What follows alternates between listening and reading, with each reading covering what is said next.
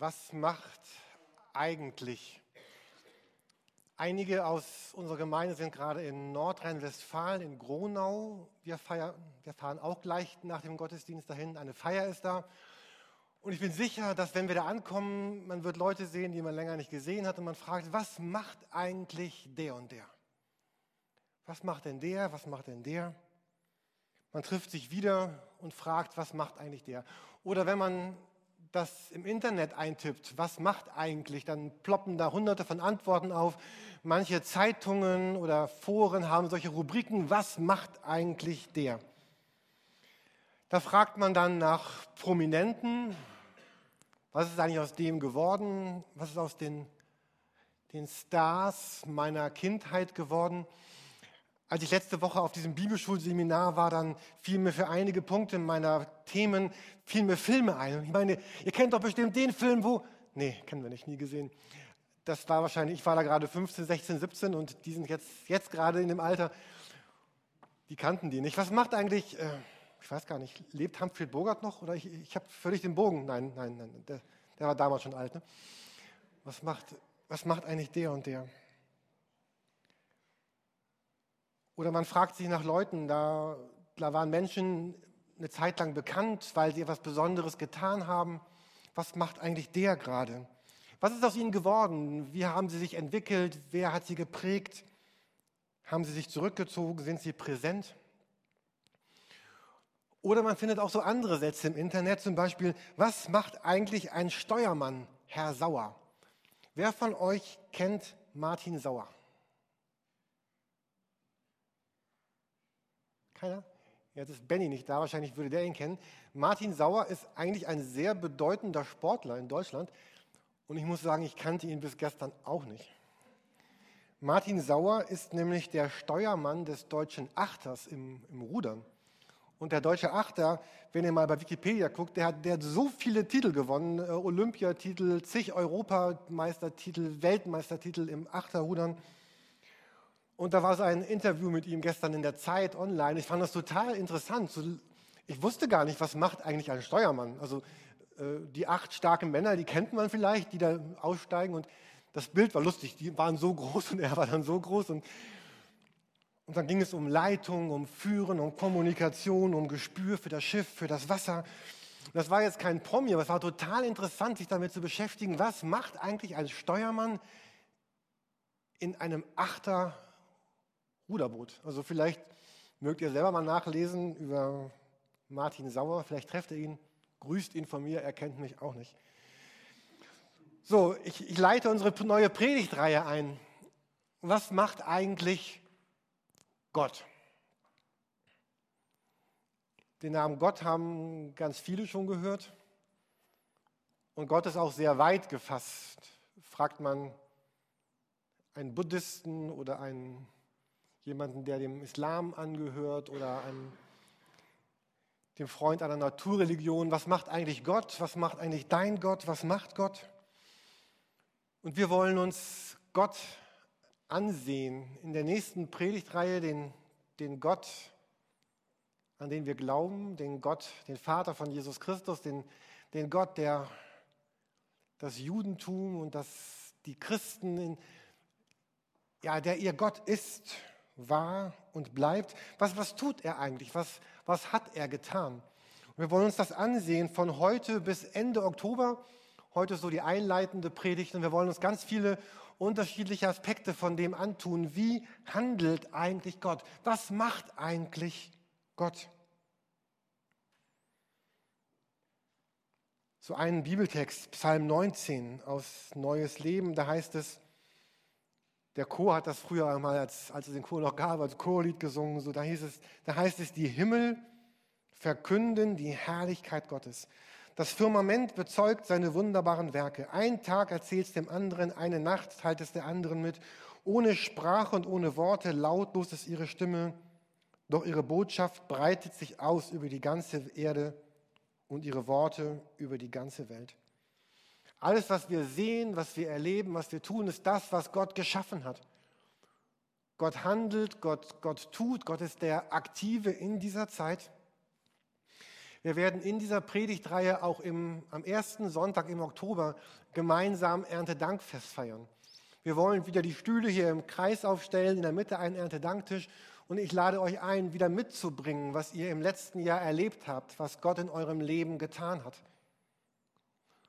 Und ich bin sicher, das werden Momente sein, wo ihr sagt, oh, da bin ich total glücklich und dankbar für das, was Gott getan hat. Aber vielleicht wird es auch Momente geben, die zu dem passen, was Gisela du eben erzählt hast. Da, da sind und waren auch ganz, ganz, ganz schwere Momente, in denen Gott aber auch auf seine Weise gehandelt und gewirkt hat. Und ich lade euch ein, zum ersten Sonntag Oktober kommt und bringt etwas mit. Vielleicht mögt ihr etwas auf den Tisch legen und sagen, das hat mein letztes Jahr geprägt. Darin hat Gott gehandelt, darin habe ich ihn erlebt, darum bin ich ihm begegnet. Und lasst uns frohes und schweres, Sonne und Sturm hier gemeinsam teilen. Gott ist der, der macht, der Dinge tut, der, der handelt, der aktiv ist. Am Ende der Bibel in Offenbarung 4, Vers 11 heißt es, du bist würdig, unser Gott, Herrlichkeit und Ehre und Macht, und Macht entgegenzunehmen, denn du hast alle Dinge geschaffen, weil du es wolltest. Und sie sind da und so wurden sie geschaffen. Was heute da ist, was heute geschieht, was geschehen ist, ist da, weil Gott es geschaffen hat und weil Gott handelt. Und wir erkennen Gott in dem, was er getan hat. Und und wir, wir werben in dieser Gemeinde darum, lest eure Bibel, weil die Bibel erzählt davon, von vorne bis hinten, was Gott getan hat. Und wenn wir dann sehen, was Gott getan hat und wie er handelt, dann sehen wir, wie er ist und was es für unser Leben bedeutet. Gott kam nicht auf die Erde, um eine Bibel zu diktieren und uns ein theologisches Buch zu geben. Und wir Menschen streben nach nach Theologie, nach Erkenntnis, nach Wissen. Und ich habe Bücher in meinem Buchregal, die einen sagen, es ist so und begründen es mit der Bibel, und die anderen sagen, es ist genau so und genau entgegengesetzt. Und beide begründen wir es mit der Bibel. Und Kirchen und Gemeindebünde haben sich ge gespalten und haben sich gestritten und haben sich gegenseitig bekämpft, weil sie, weil sie andere theologische Einsichten hatten über alle möglichen Fragen. Es gab Kriege deswegen. Und dabei möchte die Bibel eine Geschichte erzählen, die Geschichte von Gott und den Menschen. Und die Menschen einladen, in diese Geschichte einzusteigen. Und wir werden am Ende unseres Lebens nicht alles über Gott verstanden haben, mögen wir noch so viel forschen, wie wir möchten. Weil Gott sagt, ich erzähle eine Geschichte. Und die Art, wie er handelt, gibt uns eine Idee davon, wer Gott ist. Ich habe schon von, von den Juden eben erzählt. Wenn man einen Juden so im Alten Testament gefragt hätte, so ganz zu Beginn seines, der Geschichte, dann, wenn man ihn gefragt hätte, wer ist denn Gott, beschreibe mir Gott, dann würde man vielleicht Antworten bekommen, die so ähnlich klingen wie das, was ich jetzt sagen will. Mein Gott ist der Gott, der die Welt geschaffen hat. Mein Gott ist der Gott, der unser Schreien gehört hat, als wir versklavt waren in Ägypten, der uns durch Mose hinausgeführt hat der uns ins Land der Verheißung gebracht hat. Unser Gott ist der Gott, der, der die Streitkräfte bekämpft hat, die gegen uns waren. Er, den wir verehren, machte uns fähig, in den schweren Zeiten unseres Lebens zu bestehen. Er hat uns versorgt, er hat uns beschenkt, er hat uns geführt, er hat uns geleitet, manchmal auch gestraft und oft auch geheilt.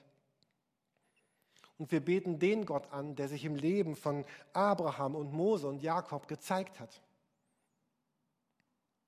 Und wenn ihr im Neuen Testament über Jesus lest, dann, wenn, wie er seinen Vater beschreibt, er beschreibt Gott als den Handelnden, als den Gott der Geschichte.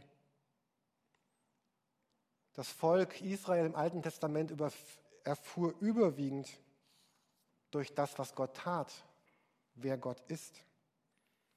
Und dann lesen wir weiter in der Bibel und wieder ist Gott der, der handelt, der erscheint in der Geschichte. Real, echt, wirklich, anfassbar, Jesus Christus. Gott hat in früheren Zeiten auf verschiedene Weisen immer wieder gesprochen und am Ende der Zeit noch einmal ganz besonders durch Jesus. Und dann schauen wir in die Bibel hinein und wir haben gerade ja diesen Grundkurs Bibel, den wir zweimal im Jahr mit sechs Abenden anbieten. Und wir laden euch ein, daran teilzunehmen. Entweder weil ihr schon ganz, ganz lange Christen seid oder noch gar nicht oder Christ werden wollt oder wir laden euch ein, uns damit zu beschäftigen. Jesus Christus zu sehen. Ich würde uns noch mal einen ganz bekannten Text vorlesen, die ersten Verse aus dem Johannesevangelium. Am Anfang war das Wort und das Wort war bei Gott und das Wort war Gott. Er war am Anfang bei Gott. Durch ihn wurde alles geschaffen, was ist. Es gibt nichts, was er, das Wort, nicht geschaffen hat. Er kam in die Welt, die ihm gehört, und sein Volk nahm ihn nicht auf. Aber all denen, die ihn aufnahmen und an seinen Namen glaubten, gab er das Recht, Gottes Kinder zu werden. Sie wurden dies weder durch Abstammung noch durch Bemühen oder Absicht, sondern durch dieses neue Leben von Gott. Er, der das Wort ist, wurde Mensch, lebte unter uns, er war voll Gnade und Wahrheit und wir wurden Zeugen seiner Herrlichkeit. Ihr seht hier die Verse noch einmal aus einer anderen Übersetzung, so ein bisschen wörtlicher aus der Elberfelder Übersetzung. Im Anfang war das Wort und das Wort war bei Gott und das Wort war Gott. Dieses war im Anfang bei Gott. Alles wurde durch dasselbe und ohne dasselbe wurde auch nicht eins, das geworden ist. In ihm war das Leben und das Leben war der Licht, das Licht der Menschen. Jesus kommt und er wird Mensch, er kommt hinein in unsere Geschichte und, und wir können sehen, wie sich Gott anfühlt. Ein Gott, mit dem man sprechen kann, ein Gott, den man berühren kann, den man sehen kann, dem man folgen kann. Die Theologen sprechen von der Inkarnation. Das bedeutet, Gott wird stofflich eigentlich schon ein Widerspruch in sich selbst. Gott wird Fleisch mit Knochen, mit Augen, mit Händen. Die Theologen sprechen von der Immanenz im Gegensatz zur Transzendenz. Gott wird immanent, er, wird, er, wird, er begibt dich in die Grenzen unseres Denkens, unseres Lebens. Er ist innewohnt zwischen, unter uns, mitten unter uns. Und in Jesus, da sehen wir etwas, Gott er, er macht etwas, er tut etwas, er, er handelt, er redet, er heilt, er berührt, er wird berührt, er weint, er ist zornig, er ist hungrig, er ist müde.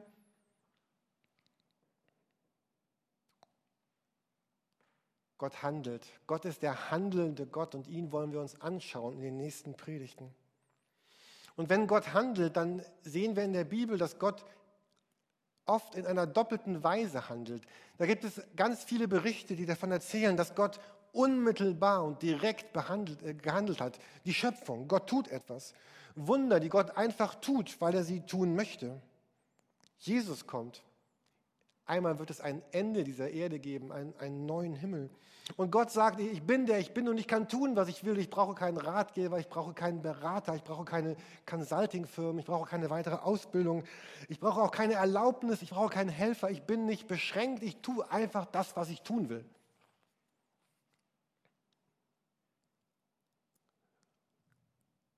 Aber dann gibt es noch eine ganz andere Seite in der Bibel, dass Gott ganz oft mittelbar handelt, also durch andere, indirekt. Und unser Leben ist eine Antwort auf Gottes Tun. Und unser Leben wird ja zunächst einmal geprägt von Gottes Geschichte mit uns. Wir hatten vor einiger Zeit eine Predigt, die sprach davon, es ist ganz egal zunächst, ob ich das anerkenne oder nicht, aber Gott hat eine Geschichte und diese Geschichte läuft und diese Geschichte möchte, dass ich Teil dieser Geschichte bin. Heute, jetzt, hier. Mein Leben wird geprägt von Gottes Geschichte und die Frage ist, schwinge ich da mit oder schwinge ich da nicht mit? Meine Vergangenheit, meine Gaben, meine Fähigkeiten ist das, was Gott mir gibt. Und daraus finden wir dann Werte für unser Leben. Und wir entscheiden, was heißt denn das für meinen Glauben, für meinen Umgang mit Menschen? Was heißt das für meine Finanzen, meinen Körper, meine Arbeit, meine Zeit- und Lebensplanung? Und Glaube heißt ja nicht, dass wir etwas, nein, anders. Glaube heißt nicht nur, dass wir Richtiges für wahr halten, sondern Glaube bedeutet, dass wir verändert mit Jesus leben. Und oft wenden sich Menschen von der Institution Kirche ab, weil sie sagen, was dort geschieht, das ist scheinheilig, das ist doppelzüngig, das ist unecht, das ist inkongruent. Und wir können sagen, ja, ihr habt wahrscheinlich recht. Und manchmal denke ich, ich kann das verstehen, weil es nicht darum geht, dass wir das perfekte und vollkommene wissen, sondern dass wir echt und authentisch mit, mit, mit Jesus leben. Und wenn Dinge schief laufen, dann können wir sagen, ja, da sind Dinge schief gelaufen. weil manchmal erleben Menschen eine Kirche, die Vergebung predigt und Unversöhnlichkeit lebt. Also ich meine jetzt nicht uns speziell, sondern allgemein rede ich. Also manchmal fragen sich ja Leute, wen meinst du gerade? Ich meine gerade niemanden, sondern allgemein das Leben. So, äh, und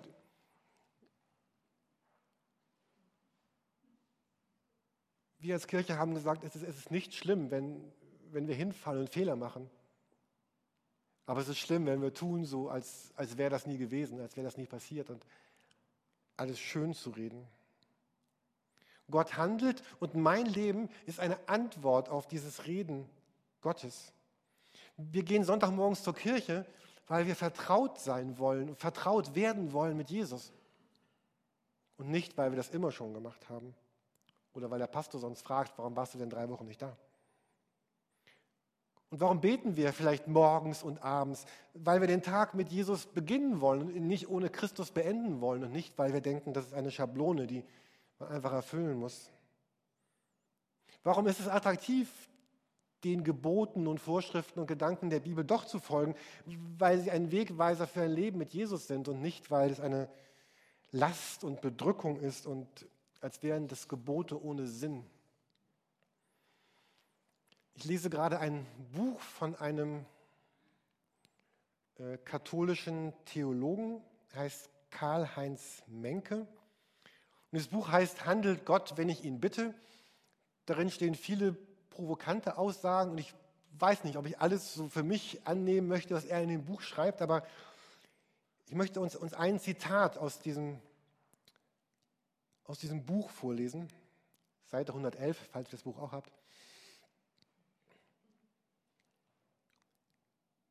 Manche Menschen haben so wenig Freude an ihrem Christsein, weil sie der verwandelnden, freimachenden, lossprechenden Liebe von Christus nicht wirklich vertrauen, weil sie ohne Hoffnung leben. Sie wollen wohl Christen sein, aber nur halb, nichts übertreiben. Sie sind, und diesen Satz finde ich total charmant, sie sind wie ein Ei, das fliegen möchte, aber sich nicht ausbrüten lässt. Und dabei ist es relativ leicht für ein Ei, ein Vogel zu werden. Jedenfalls viel leichter als das andere, ein Ei zu bleiben und zugleich fliegen zu wollen. Beides zugleich geht nicht. Man kann nicht Christ sein wollen und zugleich bleiben wollen, wo man ist oder wer man ist. Und das ist so dieser Faden, der die ganze Bibel durch, durchzieht, dass, dass Gott handelt und dieses Handeln soll etwas auslösen, wie hier in diesem Beispiel dieses Ei bebrüten, das draußen Küken schlüpft und irgendwann fliegen kann. Vielleicht habt ihr die nächste Woche ein wenig Zeit, Bibel zu lesen. Vielleicht mögt ihr solche Texte lesen wie hier Hebräer 11. Da wird so ein Glaube beschrieben und was dann das ausmacht im Leben der Menschen, dass sie Gott in ihrem Leben handeln lassen. Oder ihr habt Lust, diese Bergpredigt zu lesen, Matthäus 5 bis 7. Dort wird beschrieben, wie ein neues Leben aussieht, was, was Gott handeln lässt. Und wir wollen uns ansehen in dieser Predigtreihe, Gott, der handelt. Wie kommt eigentlich Gottes handelnde Kraft in mein Leben hinein und durch mich? in diese Welt hinein? Wie, wie kommen wir in Berührung mit diesem Handeln? Wie wird dieses Handeln mein Leben dauerhaft zum Guten verändern, prägen und gestalten? Jeder Mensch in dieser Welt ist so etwas wie eine, eine, eine Öffnung, so in, in die Gottes Handeln hineingeht und dann wieder hinausgeht. Also da ist, ist Jesus Christus, um nochmal diese Fachwörter von eben zu benutzen, dieser inkarnierte, immanente Gott, also der Gott, der, der da ist, der gegenwärtig ist, der in unser ganzes Körpersein, Fleischsein, Menschsein, Weltlichkeit hineingekommen ist. Und jetzt will dieser Jesus durch den Heiligen Geist, sagen wir, und so ist es ja auch, in den Menschen hinein und durch ihn auch wieder hinaus. Und diese Öffnung, die wir sind, die kann sich öffnen und die kann sich weiten und die kann sich verschließen. Vielleicht kann man das so mit einem Schwamm vergleichen. So ein, ein Schwamm, der aber einen Willen hat. Also stell dir vor, du wärst ein Schwamm mit einem Willen Und du kannst also diese Feuchtigkeit aufsaugen und wieder abgeben, wenn man dich quetscht. oder, oder sagen, nee, ich, äh, ich will die weder aufsaugen oder ich will die nur aufsaugen und nicht wieder abgeben. Oder du kannst sagen, ja, ich will sie aufsaugen und ich will sie auch wieder abgeben. Oder vielleicht findet ihr dieses andere Bild schöner, dass da ein, ein trockener Boden ist und dann trifft Wasser auf diesen ausgetrockneten Boden. Und dieser Boden ist ein, ein Bild für uns Menschen allgemein. Das Wasser ist ein Bild für Jesus Christus. Und die Poren im Boden, das bist du. Öffnungen im Boden, ein Bild für jeden einzelnen Menschen. Und jetzt kommt diese Liebe Gottes und, und trifft auf diesen Boden. Und je mehr eine Pore sich öffnet, umso gegenwärtiger wird Jesus in deinem Leben. Und umso mehr Poren sich öffnen, umso präsenter ist Jesus in einer Kirche, in einer Gesellschaft, auf deiner Arbeit, vom Reich Gottes in dieser Welt, umso mehr von diesen Poren aufgehen und sagen, ja, ich möchte, dass dieses Wasser hineinkommt, dass es mich, um bei dem Bild zu bleiben, dann dringt dieses Wasser in den Boden ein und es befeuchtet den Boden und der Boden wird so, ja, so ein bisschen matschig, so ein bisschen schlammig, aber da sind ganz viele Samenkörner drin und dann keimen die und dann wachsen da kleine Halme und aus dem Trockenen wird was Dürres.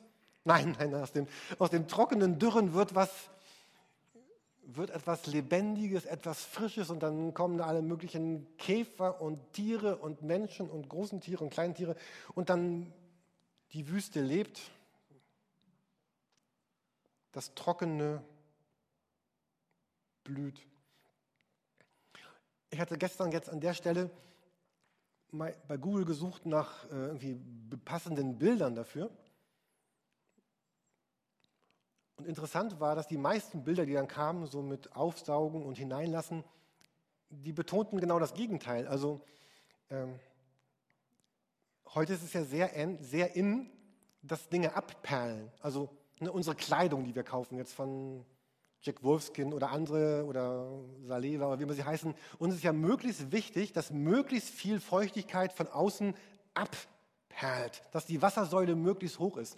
Wir reden von Wasser abweisend und wasserfest und, und ich dachte, ja, die Bilder sind schön, aber das sind genau das Gegenteil von dem, was ich eigentlich sagen wollte. Insofern bleiben wir hier bei dem Bibelvers und gucken kein Bild. Aber es gab wunderbare Bilder von, von blühenden Wüsten und blühenden Wiesen und vielleicht stellt euch so etwas vor. Wenn Gott handelt, dann bedeutet es, dass niemand soll und kann Christ für sich selber sein. Christsein ist nicht identisch mit privatem Wohlbefinden, sondern Glauben bedeutet, Gott beschenkt mich, damit ich gleichzeitig Geber und, und Weiterverschenker dieses Guten sein kann, was Gott mir gegeben hat. Und Gott handelt in dieser Welt, indem wir indem wir ihn in uns hineinlassen und uns wieder öffnen und, und handeln. Ich habe eben diesen, diesen Film gemocht, dieses, dieses Video über Weihnachten im Schuhkarton. Und ich habe den jetzt schon ein paar Mal gesehen, und, aber eben wieder, wenn ich diese, diese strahlenden Kinder sehe, die einen Schuhkarton haben, wo Geschenke drin sind. Martin sagt, es gibt nichts Schöneres, als das zu sehen. Und ich frage mich, ja, wenn mich das nicht berührt, was will mich dann noch berühren? Aber diese Schuhkartons, die, es ist so ein Bild dafür. Die, natürlich könnte Gott Schuhkartons über die ganze Welt regnen lassen, aber er tut das irgendwie nicht, sondern er will, dass, dass Christen und Menschen im Wohlstand Kartons packen, die dann mühsam in andere Länder getransportiert werden, damit dort Menschen etwas auspacken. Und es geht ja nicht nur um diese Schuhkarton-Aktion. Morgen wirst du unterwegs sein, nachher, heute. Und du wirst eine Pore sein, die ganz viel nimmt, ganz viel aufnimmt, vielleicht jetzt in diesem Gottesdienst oder wenn du Bibel liest oder wenn du singst oder wenn du, wie Gisela sagt, mit dem Hund auf einsamen Wegen in Hamburg spazieren gehst und Gott auch dort zu dir redest oder du abwäschst, was du gesagt hast oder keine Ahnung, was, was du so tust den ganzen Tag und du lässt Gott in dich rein und dann noch wieder raus.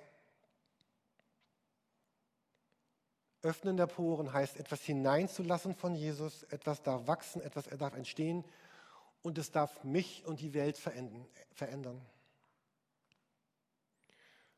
Wollen wir darüber diskutieren, was von größerer Bedeutung ist? Also, was ist jetzt das Entscheidende? Dass sich diese Poren öffnen und Wasser aufnehmen? Oder dass das Wasser etwas bewirkt in diesen Poren? Oder dass das Wasser überhaupt da ist? Wollen wir drei theologische Bücher verfassen darüber, was von den drei Dingen wichtiger ist? Danke, ein paar schütteln den Kopf und sagen nein. Natürlich wollen wir das nicht, aber genau dazu neigen wir. Und ich glaube, wir müssen nicht klären, was jetzt wichtiger ist. Es ist wichtig, dass alles da ist. Und es ist müßig zu diskutieren, ob unser Beten wichtiger ist oder Gottes Handeln. Es ist müßig darüber zu diskutieren, ob es wichtiger ist, dass Gott mich beruft oder dass ich Ja sage zu Jesus. Beides geschieht. Und ich bin sicher, unser Leben wird nicht dadurch besser, dass wir uns bemühen oder gute Vorsätze fassen, sondern Leben wird sich da ändern, wo Menschen mit offenen Händen dastehen und sagen, ich möchte von dir, Gott, empfangen. Ich möchte empfangen, um zu geben. Deswegen, auch deswegen feiern wir hier Abendmahl. Wir stehen auf, wir gehen nach vorne, wir empfangen und wir gehen wieder, um, um zu gehen, um zu leben, um zu sein, um, um Gott durch uns handeln zu lassen. Und natürlich ist Gottes Handeln nicht identisch mit meinem Handeln. Und doch ist mein Handeln oft genug der Weg, durch den Gott handelt. Den Weg, den Gott benutzt, um in dieser Welt etwas Gutes zu tun, um das Böse einzudämmen und um Heilung zu schenken.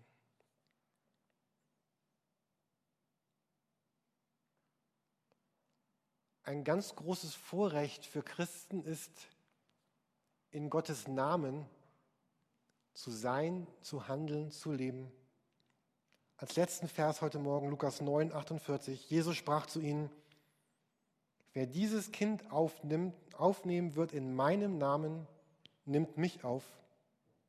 Und wer mich aufnimmt, nimmt den auf, der mich gesandt hat, nämlich den handelnden Gott. Wenn du einen Schuhkarton verschickst in Gottes Namen, dann kommt jemand in Berührung mit Jesus Christus. Wenn du jemandem vergibst, weil Gott dir vergeben hat, dann ist Vergebung Gottes handelnd in dieser Welt. Wenn du etwas gibst, damit Gutes geschehen kann, dann ist es so, als würde Gott handeln, weil durch das, was du gegeben hast, etwas geschieht in dieser Welt. Wer dieses Kind aufnehmen wird in meinem Namen, nimmt mich auf. Gott handelt, ich empfange, es wächst, es gestaltet und es formt sich in mir und ich gebe es weiter und es durchdringt diese Welt. Gott handelt. Gott durchdringt diese Welt durch Menschen, die empfangen, leben und geben. Ich wünsche euch Gottes Segen und Kraft und ganz viele Momente, wo ihr diese Poren sein könnt, die sich auftun, aufnehmen und wieder abgeben und Heilung und Gutes in diese Welt kommt.